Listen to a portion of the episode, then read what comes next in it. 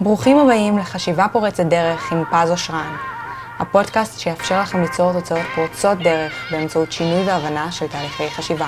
היום בתוכנית נמשיך להבין מי הם פורצי הגבולות, ואיך הם שונים מאותם אנשים שטוענים שכלום לא עובד עליהם. האם התפתחות אישית היא משהו מדעי? איפה המדע בכל הסיפור? וגם, איך הגדרת הבעיה משפיעה על הסיכוי לפתור את הבעיה? על כל זה ועוד, נדבר היום בתוכנית. תישארו איתנו. היי hey, חברים, מה שלומכם? ברוכים הבאים לפודקאסט חשיבה פורצת דרך. למי שלא מכיר אותי, לי קוראים פז אושרן, מחבר סדרת הספרים רבי המכר איך להיות מגנט חברתי. יש לי בית ספר ל-NLP בתל אביב, קליניקה בראשון לציון, מאסטר ל-NLP ולהיפנוזה בארצות הברית. ואני מגיש לכם כאן את הפודקאסט הזה, חשיבה פורצת דרך, בכל יום חמישי, ומי מכם שקבוע, אז ברוכים השבים ואני שמח שאתם כאן.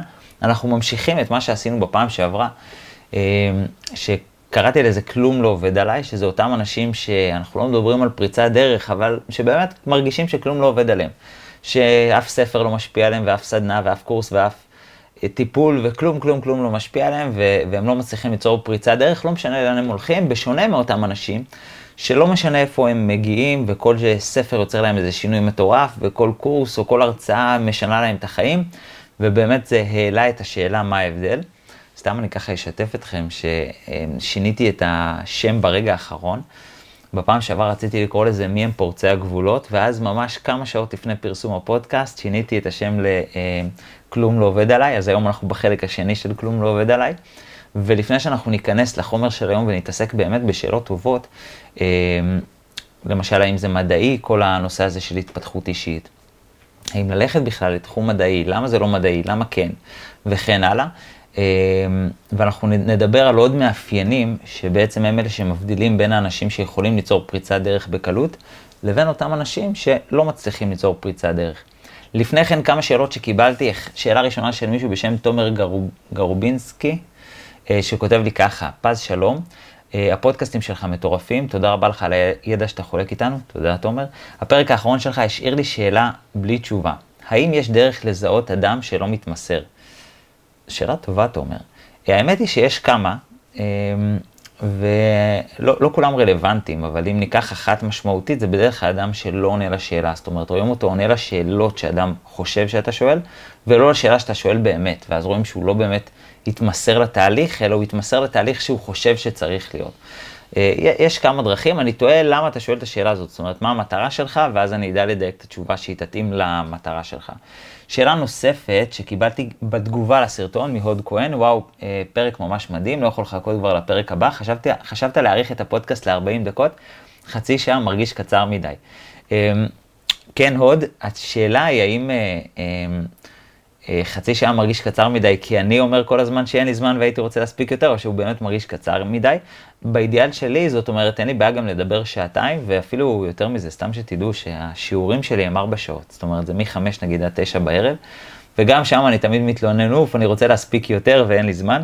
אז הנושא הזה של אה, אני יכול לתת יותר, תמיד זה פוגש אותי אפילו בספר. אני כותב 200 עמודים, מסיים, אה, יש לי עוד הרבה מה להגיד ויש הרבה מה לכתוב, טוב, נעשה את זה כבר ספר נוסף וכן הלאה.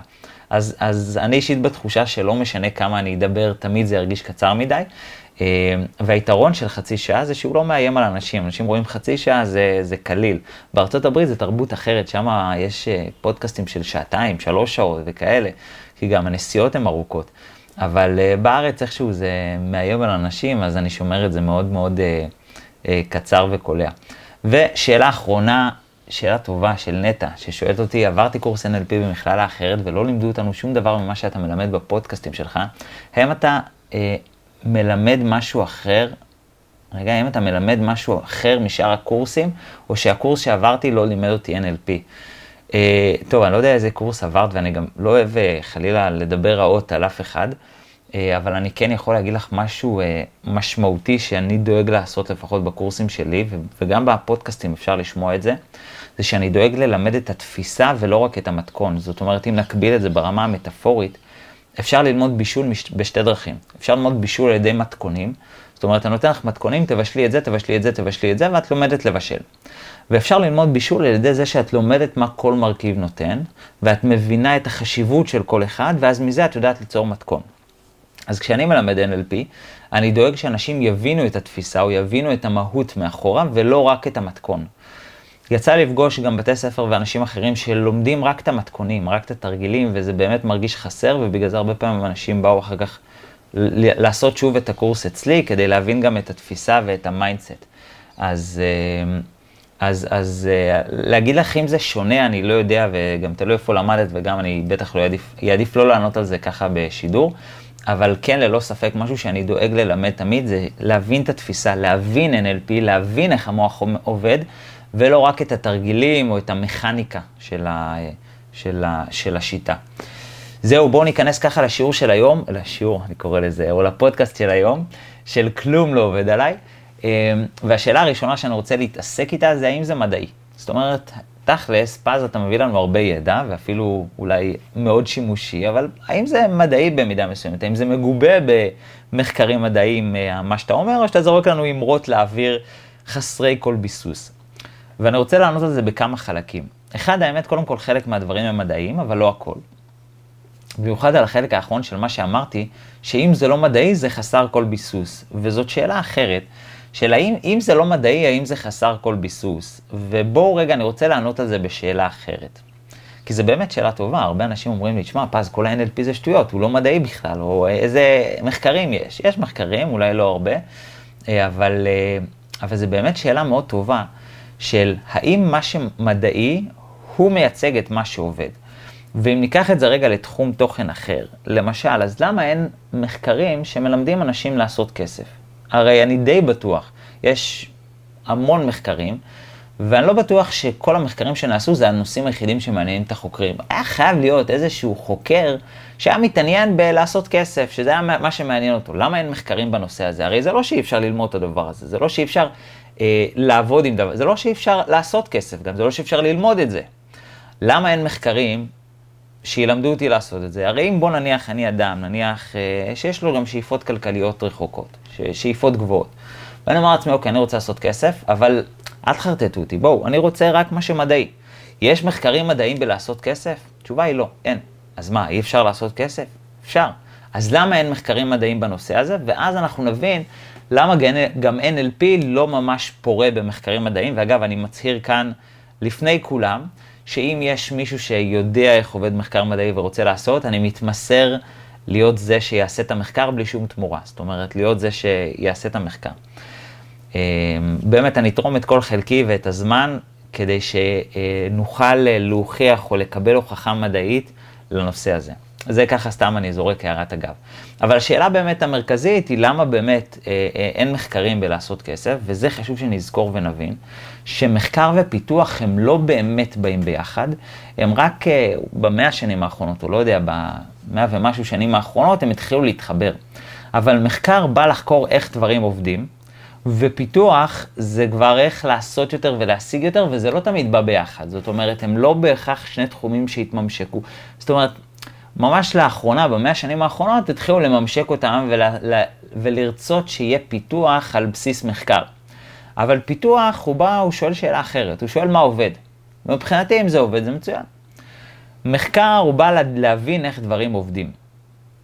זאת אומרת, איך דברים כבר פועלים. לא איך אני יכול למצוא שיטות חדשות, אלא איך הדברים כבר פועלים. וזה לא אותה שיטה, ובגלל שזה לא אותה שאלה, אז זה מוביל ממש לשני תחומים שונים.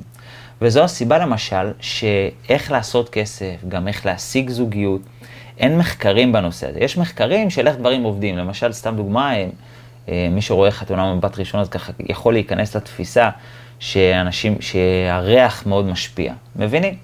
אז שהריח של הבן אדם יכול להשפיע על, על מידת ההתאמה וכן הלאה, אבל מזה לגזור פיתוח, מזה לגזור אה, אלמנטים פרקטיים של איך אה, להשיג זוגיות, זה כבר יותר בעייתי. ולכן כל תחום הפיתוח הוא לא תחום שממש אה, רצים או ששים לחקור אותו מדעית, ו, ובצער, כן, חבל, בגלל זה אני אומר, אם מישהו ירצה לעשות מחקר מדעי על הנושאים האלה, על NLP ועל איך שינויים נוצרים, אז אני אשמח אה, להיות זה שיוביל את המחקר ואתן את חלקי ואת אה, את הידע שלי באמת באהבה. אה, רק שבעולם של היום זה לא באמת קורה, כי אנשים חוקרים איך העולם עובד ואיך הגוף עובד, או איך, ה, נקרא לזה, הפיזיולוגיה עובדת, אבל פיתוח זה תחום אחר. למה זה תחום אחר? כי הוא תחום משתנה. גם נעשה מחקר באיך לעשות כסף, או באיך להשיג זוגיות, אז העידן משתנה. היום יש, לא יודע מה, טינדר וכל מיני אפליקציות שלא היו לפני עשר שנים, ועוד עשר שנים אולי יהיה דברים אחרים, וגם בלעשות כסף היום יש דרכים אחרות שלא היו לפני עשר שנים. היום אפשר לעשות כסף מביטקוין, ו...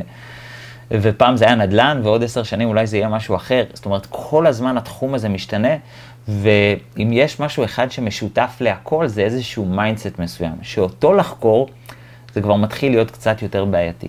ולכן אנשים שמחפשים ואומרים לי, תשמע, אני מחפש משהו מדעי, אני אומר לו, תשמע, אתה מחפש מחקרים ולא פיתוח. זאת אומרת, בסופו של דבר, אם אתה לא אה, בא לתחום הפיתוח, אתה נשאר מאוד מוגבל. ואנשים שלא מצליחים ליצור פריצות דרך, הרבה פעמים זה אנשים שמחפשים גיבוי מדעי. עכשיו, אני יכול להבין את זה, ש, שלא נבין לא נכון, זה לא רע מיסודו, כי אנשים שמחפשים את הגיבוי המדעי זה אנשים שאומרים, אני לא רוצה שיעבדו עליי, אני לא רוצה לצאת פראייר, אני לא רוצה שסתם יעשו לי שיטות שלא עובדות. שזה בסדר, אף אחד לא רוצה שיעבדו עליו, למרות שגם אם נניח יעבדו עליי, בסדר? אני נכנס רגע לראש של, נקרא לזה מטופל, או מישהו שרוצה פריצת דרך. בוא נניח יעבדו עליי, אני אעדיף שיעבדו עליי, אני אעדיף ללכת לשלוש שיטות שיעשו לי, שלא יעשו לי כלום, חלילה לא יעשו נזק, כן? אבל שלא ייצרו שום שינוי, אבל השיטה הרביעית תעבוד, על פני זה שאני אפסול כל דבר. זאת אומרת, אם אני צריך לבחור בין אה, לנסות כמה דברים, חלק מהם יעבדו, חלק לא יעבדו, לבין ללכת על בטוח, ללא ספק לפעמים החיפוש אחר הבטוח הוא הרבה יותר מייאש, הרבה יותר מתיש, אה, מפני ה... לנסות כמה דברים שלא מצליחים. ובגלל זה, אותם אנשים שמחפשים את המחקרים או את הגיבויים המדעיים על פני כל דבר, זה אותם אנשים שבסופו של דבר הם אה, מחפשים ללכת על בטוח שלא יתאכזבו. ולכן מי שרוצה פריצת דרך, באיזשהו מקום צריך לשחרר את הבטוח הזה ולאפשר לעצמו להתנסות בשיטות חדשות שאפילו שונות גם ממה שהוא מאמין בהן.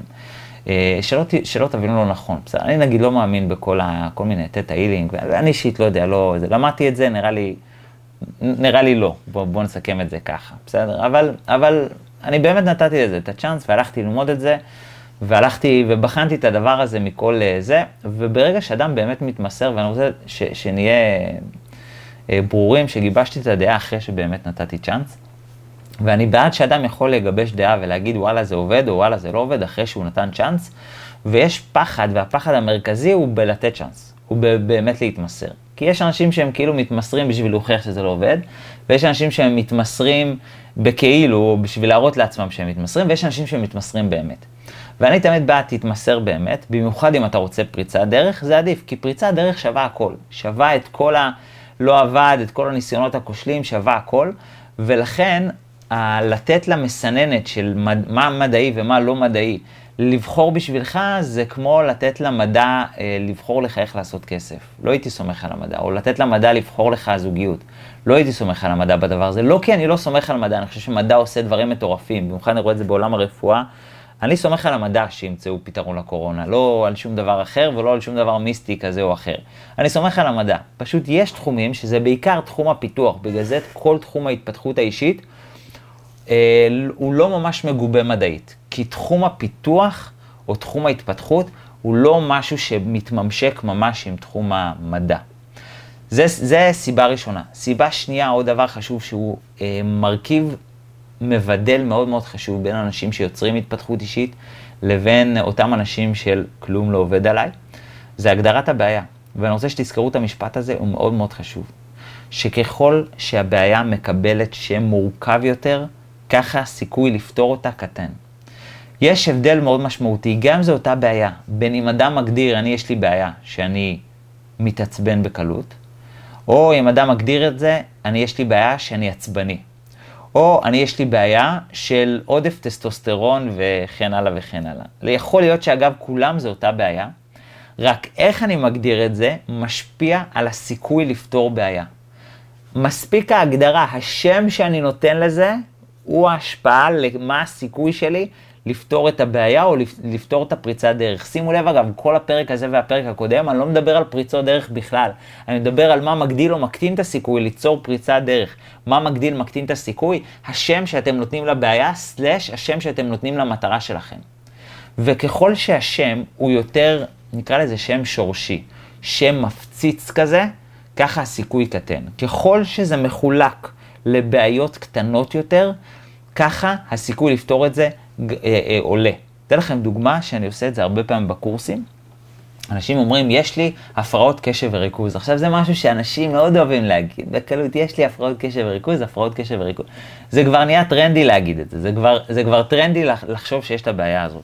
שזה שם מפציץ כזה, שכאילו כבר אנחנו רגילים שצריך ריטלין וצריך דברים כאלה, אבל לפעמים אנשים אוהבים את השם הזה ונדבקים אליו בצורה אוטומטית, וכשמפרקים את השם לממש חתיכות קטנות, אז פתאום הפתרון הופך להיות קל יותר. ולקחתי מישהו ושאלתי אותו, איך אתה יודע שיש לך הפרעות קשב וריכוז? ואז הוא אמר לי, אה, כי כל פעם שמישהו אה, מדבר איתי בצורה מונוטונית, או כשאני לומד משהו והוא משעמם אותי, אז המוח שלי בורח. עכשיו, זו תשובה מושלמת. שאלתי אותו, רגע, אז לפי מה שאתה אומר, שאם מישהו מדבר בצורה מונוטונית, המוח שלך בורח, זה הפרעות קשב וריכוז. אגב, לי זה נשמע תקין לחלוטין. בוא נניח וזה באמת הפרעות קשב וריכוז, מה היית רוצה? שאלתי אותו. אז הוא אומר לי, תשמע, אני הייתי רוצה להיות מסוגל להקשיב גם אם מישהו מדבר בצורה מונוטונית. עכשיו, זה מושלם. תחשבו על זה. שני אנשים באים עם, עם אותה בעיה. אחד מגדיר, אני רוצה לדעת להקשיב לבן אדם שמדבר בצורה מונוטונית. השני אומר, אני רוצה שלא יהיו לי הפרעות קשב וריכוז. למי לדעתכם סיכוי הפתרון גדול יותר, למרות שיכול להיות שניהם אותה בעיה? התשובה היא, מי שהגדיר את זה קשב וריכוז, הסיכוי שלו קטן. מי שהגדיר את זה ברמת פעולה, ברמת סיטואציה, הסיכוי שלו לפתור את זה גדול יותר. ולכן, איך אתם מגדירים את הבעיה, משפיע על הסיכוי לפתור את הבעיה. וככל שממש אה, ת, ת, תדביקו לזה שמות מפציצים, אתם תקטינו את הסיכוי לפתור את זה. והאידיאל הוא לא לתייג את זה בשמות. הרבה פעמים אנשים יושבים אצלי בקליניקה, אומרים לי, מה יש לי? כאילו הם מחפשים שם, אני אומר, תקשיב, זה לא מעניין מה יש לך, זה מעניין איך פותרים את זה, למי אכפת מה יש לך? למי אכפת איזה שם לתת לזה? אמרו לי שיש לי בעיה עם שם כזה וכזה, מה זה משנה השם, זה ייתן לנו משהו? עכשיו, אני יכול להבין, אגב, בעולם ה... אה, אה, בעולם הרפואה הפיזית נקרא לזה, השם מאוד חשוב כי לזה יודעים לתת תרופה. זאת אומרת, אם אנחנו יודעים יש לאדם קורונה, אז אנחנו יודעים אה, מה לעשות. אולי לא היום, אבל עוד נגיד חצי שנה.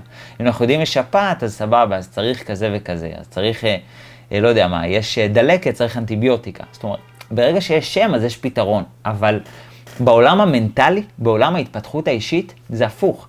ככל שיש שמות, סיכוי הפתרון יורד. הפוך, אנחנו לא רוצים שמות, אלא אנחנו רוצים דווקא לפרק את זה לגורמים קטנים, לסיטואציות ספציפיות קטנות, ששם סיכוי הפתרון עולה. אז, אז, אז זה שונה ככה אה, ממה שאנחנו מכירים בעולם הרפואה הרגיל, ולכן איך אתם מגדירים את הבעיה משפיע על הסיכוי שלכם לפתור. לפעמים אני באמת עומד מול קהל, אומר, אני רוצה לשמוע איך אתם מגדירים את הבעיה, אני לוקח מישהו מהקהל, רק שומע איך הוא מגדיר וכבר בעצם עונה לו למה סיכוי לפתור את הבעיה. עכשיו מספיק שאני משנה לו את ההגדרה, הוא כבר מרגיש אה, את ההבדל הזה בין אה, אם קל לי או קשה לי לפתור את העניין. ואגב, כל אחד יכול להרגיש את זה. אם אדם מגדיר לעצמו, יש לי הפרעות קשב וריכוז, הוא מרגיש שזה גדול עליו. אם אדם אה, מגדיר את זה ל... אני בסך הכל רוצה להיות קשוב גם כשאדם מדבר בצורה מונוטונית, זה עולם אחר, הוא מרגיש שזה הרבה יותר פשוט. לכן איך אנחנו מגדירים את זה? מאוד מאוד מאוד חשוב. הנושא האחרון זה שגם הוא משפיע נכון להיום, כן? יש עוד הרבה הרבה הרבה אה, לדבר על הנושא הזה, ואני עוד ללא ספק יוציא ספר שאני אקרא לו כלום לא עובד עליי, זה בדיוק על אותם אנשים שבאמת מרגישים שכלום לא עובד עליי. אה, ונושא האחרון להיום זה כמה קלות אפשר אה, להשתנות. עכשיו, יש כאלה שיגידו, תשמע, השינוי הוא קשה, אני יכול לקבל ששינוי הוא קל, אבל לא עליי וכן הלאה. והאמת כתבתי על זה איזושהי, איזושהי מטאפורה קלה, ואני רוצה לקרוא לכם אותה. אמ, והיא די ממחישה בצורה מאוד מאוד יפה למה אנשים קשה להם לקבל את זה ששינוי יכול לקרות בקלות. הרי במיוחד הרגילו אותנו הרבה שנים, פעם, פעם אגב, אם נחזור, לא, לא הרבה שנים, מאה שנים אחורה, חשבו שאי אפשר להשתנות. אדם, כמו שהוא נולד, הוא ככה לעד, ואם משנים זה מכות חשמל, וזה מה שהיה נהוג פעם. היום יש יותר את התפיסה שאפשר להשתנות, בגלל זה גם כל עולם ההתפתחות האישית יש נהירה מאוד, נהירה המונית לשם, אבל עדיין זה יש איזושהי תפיסה של אני לא יכול להשתנות, או אף אחד לא יכול לשנות אותי, או אה, לא יכול להשתנות בקלות, והתשובה היא למה. ואני רוצה רגע להקריא לכם אה, את הדבר הזה. נניח ויש אוטו, או מוצר כלשהו, שאתה ממש רוצה. ברמה כזאת שכאשר אתה עובר ליד החנות, אתה מדמיין את עצמך עם הרכב ונהנה מהמחשבה שהוא יכול להיות שלך. אתה מסתכל על המחיר ורואה כמה הוא יקר. על אף שאתה מבין כמה כסף תצטרך לחסוך וכמה זה ידרוש ממך להישאר בעבודה שעות נוספות, אתה מוכן להקרבה הזאת לטובת הרכב שאתה כל כך משתוקק לו. עד כאן מצליח לדמיין אותו בחור שסיפרתי לו את המטאפורה, אומר לי בביטחון, כן, כמובן. הוספתי לו אחלה. אם הצלחת להתחבר לדוגמה, תחשוב רגע מה היו יכולים להיות השיקולים שלך. על אף שהרכב מאוד יקר, והוא דורש ממך להישאר שעות נוספות בעבודה, או אולי לוותר על תענוגות אחרות לקנות, שיכולת לקנות בכסף, הוא עדיין הראה אה, אה, סימנים של חיבור למטאפורה, ואומר, אם אני כל כך רוצה את, את הרכב, בוודאי שאני אעשה ויתורים לטובתו. מצוין, המשכתי. עכשיו בוא נדמיין שאתה מצליח להשיג את הכסף, ואולי אפילו לגרום למוכר להוריד לך כמה שקלים. אתה מרגיש שהוא עשה לך טובה, אבל אתה מתנחם בזה שגם כמה שקלים זה משהו. אחרי כל הזמן המאמץ וההשקעה, אתה סוף כל סוף מצליח לרכוש לעצמך את הרכב. עד כאן אתה עוקב? כן, הוא מאשר לי, ו... אמרתי לו, עכשיו דמיין שאני פוגש אותך אחרי שבוע, שבוע אחרי רכישת הרכב, ומראה לך שקניתי רכב זהה לשלך בעשירית המחיר. איך נראה לך שתגיב? הוא ממהר לענות לי בביטחון, עשירית מחיר, אין מצב שזה אותו רכב או אותה אחריות. חייכתי והשארתי בדיוק. התגובה האוטומטית שלך זהה לתגובה האוטומטית של אנשים שנפגשים לראשונה עם הגישה הזאת. גם אם באמת מצאתי דיל מדהים וזה אותו רכב, אפילו אם אני מראה לך תעודת אחריות מלאה, כנראה שהמוח שלך יסרב לקבל שזה אותו רכב בעשירית המחיר. במיוחד אחרי ששכנעת את עצמך שזו החלטה הנכונה וזה משתלם. המוח שלך ישכנע אותך בכוח שלא שילמת לשווא מחיר כזה גבוה. זה מנגנון הגנה שמונע ממך להרגיש פראייר או מנוצל. עכשיו דמיין שאתה אדם שהשקיע את כל חייו בשביל שינוי קטן, ואני בא אליך ואומר לך שאתה יכול להשתנות בעשירית מהזמן. בעשירית מהמאמץ, לדעתך תקבל את זה בקלות? אפשר להבין את הדוגמה, ולכן אפשר להבין את האנשים שמתקשים עם השינוי התפיסתי הזה. תחשוב אילו השלכות יש להסכמה, להסכמה עם הגישה הזאת. להסכמה עם הגישה שאפשר להשתנות מהר. אדם עשוי לחשוב, כל הזמן חשבתי שאני דפוק לשווא. סתם בזבזתי כל כך הרבה זמן ואנרגיה כדי להשתנות. ההבנה הזאת שאפשר להשתנות מהר, בקלות, עם מעט מאמץ, יכולה להביא אדם לתחושה של פספוס והחמצה. מנגנון הגנה של המוח קופץ ומחפש הסברים כלשהם כדי למנוע מהאדם להרגיש מנוצל. זהו, את זה כתבתי כחלק מהספר שכתבתי, אה, כי המטאפורה הזאת באמת ממחישה מצוין. אה, למה אנשים קשה להם להתחבר לתפיסה הזאת שאפשר להשתנות בקלות ומהר, ולמה המוח של אנשים ממש מחפש הסברים, למה אין מצב שזה זה, וכל ההדגמות שאתה מראה פס ביוטיוב, עם כל הכבוד, זה... זה סתם שטויות, או עליי זה לא היה עובד, וכן הלאה וכן הלאה. כי זה בדרך כלל אותם אנשים שהשקיעו כל כך הרבה זמן ומאמץ כדי לעשות שינוי קטן, שהמוח מסרב להכיר שאפשר לעשות את אותו שינוי בפחות זמן, בפחות מאמץ, פחות אנרגיה, פחות כסף, פחות השקעה. המוח ממש מסרב להכיר בזה, כי אם הוא יכיר בזה, אז אני ארגיש פראייר, אני ארגיש מנוצל, אני ארגיש אולי אפילו כישלון. ולכן אה, המוח ממש מסרב להכיר בדבר הזה, ובגלל זה יש לי איזושהי תפיסה שאומרת שככל שאדם עובר יותר טיפולים כושלים נקרא לזה, יותר ניסיונות, הסיכוי לפתור את זה, הסיכוי לפתור את הבעיה יורד. למה? אה, אחד, כי גם רמת ההתמסרות יורדת. זאת אומרת, קשה לאדם להתמסר. די, התמסרתי לעשרה אנשים, עכשיו אתה אדם מ-11, גם אתה אדם שיכול לעזור לי, אתה אדם מ-11 יכול לעזור לי. וב', במיוחד שעשרה, לצורך העניין טיפולים כושלים, או עשרה מטפלים, שלא הצליחו, באיזשהו מקום אני מרגיש שהשקעתי ואני מחויב לזה, וגם אם מישהו יבוא, האיש ה-11, יבוא ובאמת יכול לפתור לי את זה בקלות, אני אסרב לקבל את שזה נעשה בכזאת קלות, כי אז מה, הייתי פראייר שהוצאתי אה, זמן וכסף של עשרה מטפלים לשווא, ויהיה לי קשה לסרב את זה. ולכן השינוי התפיסתי הזה, שבאמת משפיע בין אנשים שיוצרים פריצת דרך לאנשים שאומרים כלום לא עובד עליי, זה האם אפשר להשתנות, או יותר מזה, האם אפשר להשתנות בקלות. יש אנשים שאולי הם מאמינים בזה ברמה הלוגית וההגיונית, אבל קשה להם לקבל את זה. ואפשר להבין למה קשה לקבל את זה, מכל מיני סיבות, אבל באמת קשה לקבל את זה. ולכן אותם אנשים שרוצים לצאת מהמשבצת הזאת של כלום לא עובד עליי, ורוצים להתחיל להתקדם למקום הזה שהם יוצרים פריצות גבולות, פריצת דרך, שהם יוצרים פריצות גבולות מכל ספר או מכל דבר, הם חייבים לצאת מהתפיסה הזאת שאי אפשר להשתנות בקלות. שוב, אני לא אומר שבהכרח כל שינוי הוא מהיר וקל ופשוט, לא. אבל זה לא אומר שאי אפשר, וזה לא אומר שזה חייב להיות קשה. זה עשוי להיות קשה, אבל זה לא חייב להיות קשה. זה לא חייב להיות בלתי אפשרי. אלא יש אופציה, והמטרה היא שנפתח את עצמנו לאפשרות הזאת, שהשינוי יהיה קל, שהשינוי יהיה מהיר. יש אפשרות כזאת. תחשבו על זה רגע אתם עם עצמכם. אם אתם חושבים, לא משנה מה השינוי הכי גדול שאתם יכולים ליצור בחיים שלכם. קחו את השינוי.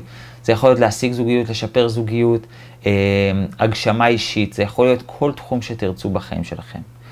אם הייתי אומר לכם שאתם יכולים ללחוץ על כפתור וליצור את השינוי הזה בצורה מהירה, האם הייתם יכולים לקבל את האפשרות הזאת? עכשיו, ברור לגמרי, כן? שוב, זה קצת פתח לסקאם, יש, יש uh, להונאות. יש משפט, כשאני למדתי פיק פוקטינג וסקאמס, ואיך זה נקרא בעברית, uh, הונאות, אז יש משפט שאומר, uh, If it sounds too good to be true, it probably is. זאת אומרת, אם זה נשמע יותר מדי טוב uh, מלהיות טוב, אם זה נשמע טוב מדי, זה כנראה uh, לא נכון. זאת אומרת, אם זה נשמע טוב מדי כדי להיות אמיתי, זה כנראה לא אמיתי. זה התרגום היותר נכון. ו, ולמעשה יש משהו במשפט הזה, אנחנו לא רוצים משהו שיישמע טוב מדי ברמה אבסורדית, אבל עדיין אנחנו לא רוצים לחסום את עצמנו לאפשרות ששינוי יכול להיות מהיר. אנחנו לא רוצים לתת למוח לעצור אותנו מהאפשרות הזאת. אנחנו לא רוצים להיות במצב פטי או במצב כזה שמאמין לכל אדם וכל הצעה. כן, אנחנו עדיין רוצים, שוב, כמובן ברמה בריאה, מנגנוני הגנה, כמו שדיברנו עליהם, הם לא דבר רע. אנחנו רוצים, אנחנו רוצים אותם ברמה בריאה. אבל מה אנחנו לא רוצים? שהם יחסמו לנו אפשרויות, שהם יחסמו לנו את האפשרות להשתנות מהר, להתפתח מהר, לגדול מהר. יש אפשרות כזאת. וכמה אמ, כמה אני צריך, כמה הוכחות אני צריך בשביל לראות שזה אמיתי? בתכלס אחד. זה כמו כמה הוכחות אני צריך לראות כדי לדעת שאפשר לטוס בשמיים? אחד, מספיק שאני רואה מטוס, אני יודע שהדבר הזה אפשרי. אז מספיק שאני רואה אפשרות אחת, ואז אני כבר משנה את השאלה בתוך הראש, כי השאלה היא כבר לא האם זה אפשרי, השאלה היא איך זה אפשרי. אם אני מכיר מישהו אחד שהצליח, מישהו, שוב, בגלל זה אני מכיר מישהו שאני סומך עליו, בכוונה אני מאוד נזהר כדי שחלילה לא נעודד ל... להיות פטים שיעבדו עלינו. אנחנו עדיין רוצים לשמור על מנגנוני הגנה כי יש להם תפקיד חשוב. אבל מספיק שאני מכיר מישהו אחד שהתפתח, מישהו אחד שהצליח, מישהו אחד שעשה משהו מהיר, זה כבר לא השאלה של האם זה אפשרי. השאלה היא איך זה אפשרי. מה השינוי התפיסתי שאני צריך לעשות, איך אני יכול להיות מוכן לדבר הזה, זה כבר לא האם זה אפשרי, זה איך זה אפשרי, ומכאן נשאר למצוא את הדרך. אני באמת מאמין שמהרגע שמוצאים דרך לחיות טוב יותר, אין דרך חזרה. כי זה כבר לא האם זה אפשרי, ראיתי שזה אפשרי, הנה הוכחה. המוח שלי יכול לנסות ולהתל בי ולמחוק ממני את האפשרות הזאת או למצוא הסברים למה זה לא הגיוני.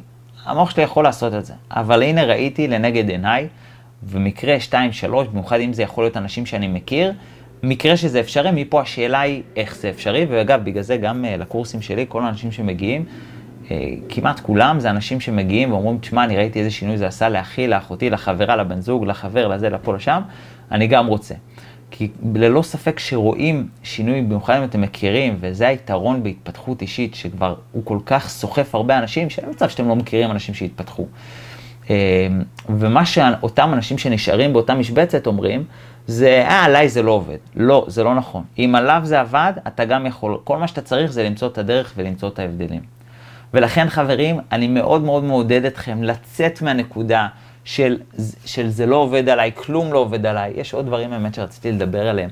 אה, זה כמו הנקודה של אף אחד לא יכול להבין אותי וכאלה, אולי נעשה את זה בפרק הבא, אני עוד אחשוב על זה. בכל מקרה חברים, עד כאן לפרק הזה. תודה רבה לכם על ההקשבה. מי מכם שרוצה להבין, באמת להבין איך המוח עובד, זה לא ספר מתכונים, זה באמת להבין איך המוח עובד, אז אני מזמין אתכם לקורס NLP המטורף שלנו. הוא באמת קורס לדעתי הכי טוב בארץ, אם לא גם בעולם. לא ממצמץ כשאני אומר את זה, אני באמת מאמין בזה. אה, אז אתם מוזמנים ליצור איתנו קשר בעמוד פייסבוק או בכל דרך שהיא. ואנחנו נהיה כאן בשבוע הבא, אותו מקום, אותה שעה, כל יום חמישי, בפודקאסט חשיבה פורצת דרך. תודה רבה לכם על ההקשבה, אוהב אתכם מאוד. שיהיה לכם סוף שבוע מצוין. ביי בינתיים. תודה רבה שהאזנתם לפודקאסט חשיבה פורצת דרך עם פז אושרן. ניפגש ביום חמישי הבא עם פרק נוסף. בינתיים, אתם מוזמנים לשתף ולמצוא אותנו גם ביוטיוב או בפייסבוק. פשוט חפשו פז אושרן ותמצאו אותנו.